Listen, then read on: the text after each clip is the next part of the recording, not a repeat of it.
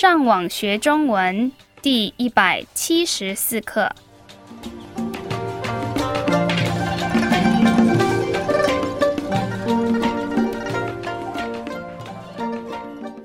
大家好，我是 Karen，大家好，我是 Raphael。欢迎来到台湾，跟我们一起学习更进一步的中文课程。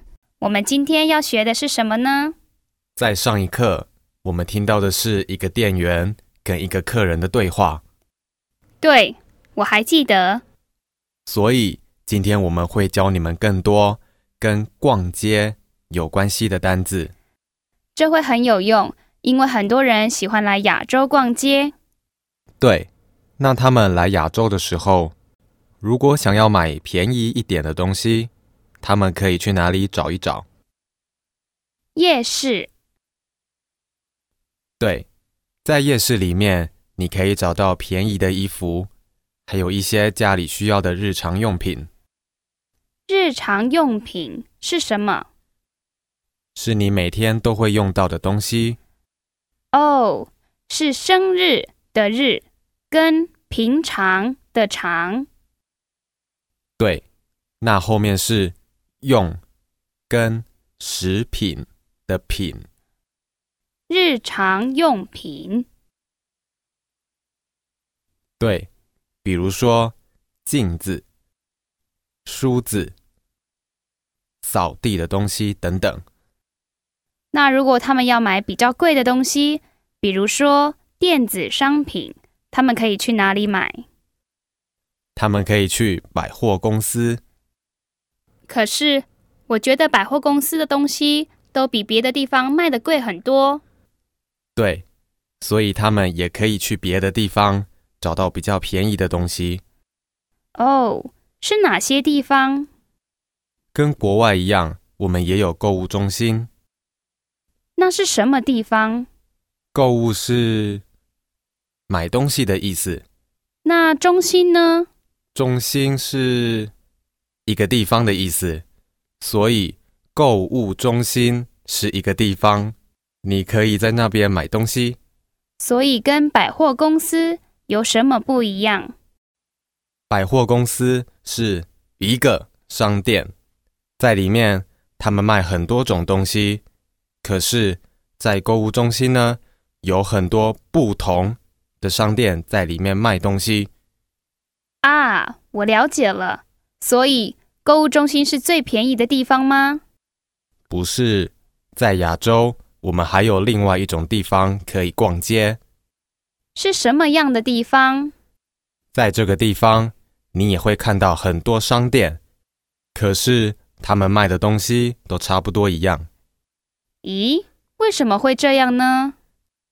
这样对客人比较方便，因为他们可以选择的东西比较多。还有，有些老板知道他们隔壁的商店也有卖一样的东西，所以老板在卖东西的时候，有时候会卖比隔壁更便宜的价钱。便宜的什么？啊，今天的下一个生字是价钱。你去买东西的时候，你要看东西的价钱是多少。哦，所以如果你问店员这个东西多少钱，你的意思是这个东西的价钱是多少？对，所以你要先看价钱贵不贵。如果你觉得太贵，你可以去别的地方看看。或者你可以跟老板说，给你便宜一点的价钱。哦，所以你要杀价？咦，我要做什么？在有些地方，有些东西的上面没有写价钱，因为老板要看你会付多少钱买他的东西。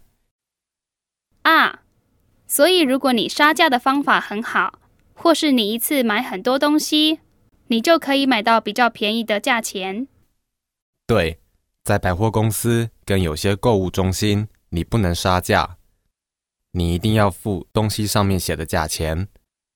可是，如果你去小一点的商店，他们可能也会让你杀价。对，看你去哪一种地方买东西。可是，如果百货公司的东西比较贵，为什么还有很多人喜欢去那里买东西呢？平常百货公司的服务比较好，哪里比较好？比如说，如果回家以后你发现你买的东西有问题，或是坏了，在百货公司退货比较简单。平常你买东西的时候，他们给你多少时间让你可以退货？你要看是什么样的东西，通常他们会给你一个礼拜的时间，让你可以退货。如果我买的东西后来又有问题呢？很多电子商品都有一段时间的保证。保证是什么？嗯，比如说你买了一台新的照相机，在保证的时间内，如果你的相机有问题，你可以拿给他们看你的相机怎么了。哦，所以在保证时间内，如果我的相机坏了。我可以不用担心。对，所以有些有名的牌子，他们卖的东西价钱比较高，可是他们也比较有保证。因为如果你的照相机坏了，他们有比较多的地方，你可以拿你的相机给他们看。可是如果我花很多钱买一个东西，我会希望它的品质很好，而且我可以用很久。对，可是品质比较好的东西通常也会比较贵。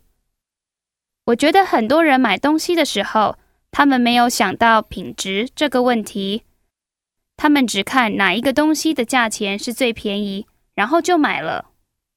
可是现在你知道了，买东西的时候不能只看它的价钱。好，现在让我们复习一下我们今天教你们的生字。日常用品、购物中心、价钱、杀价、保证。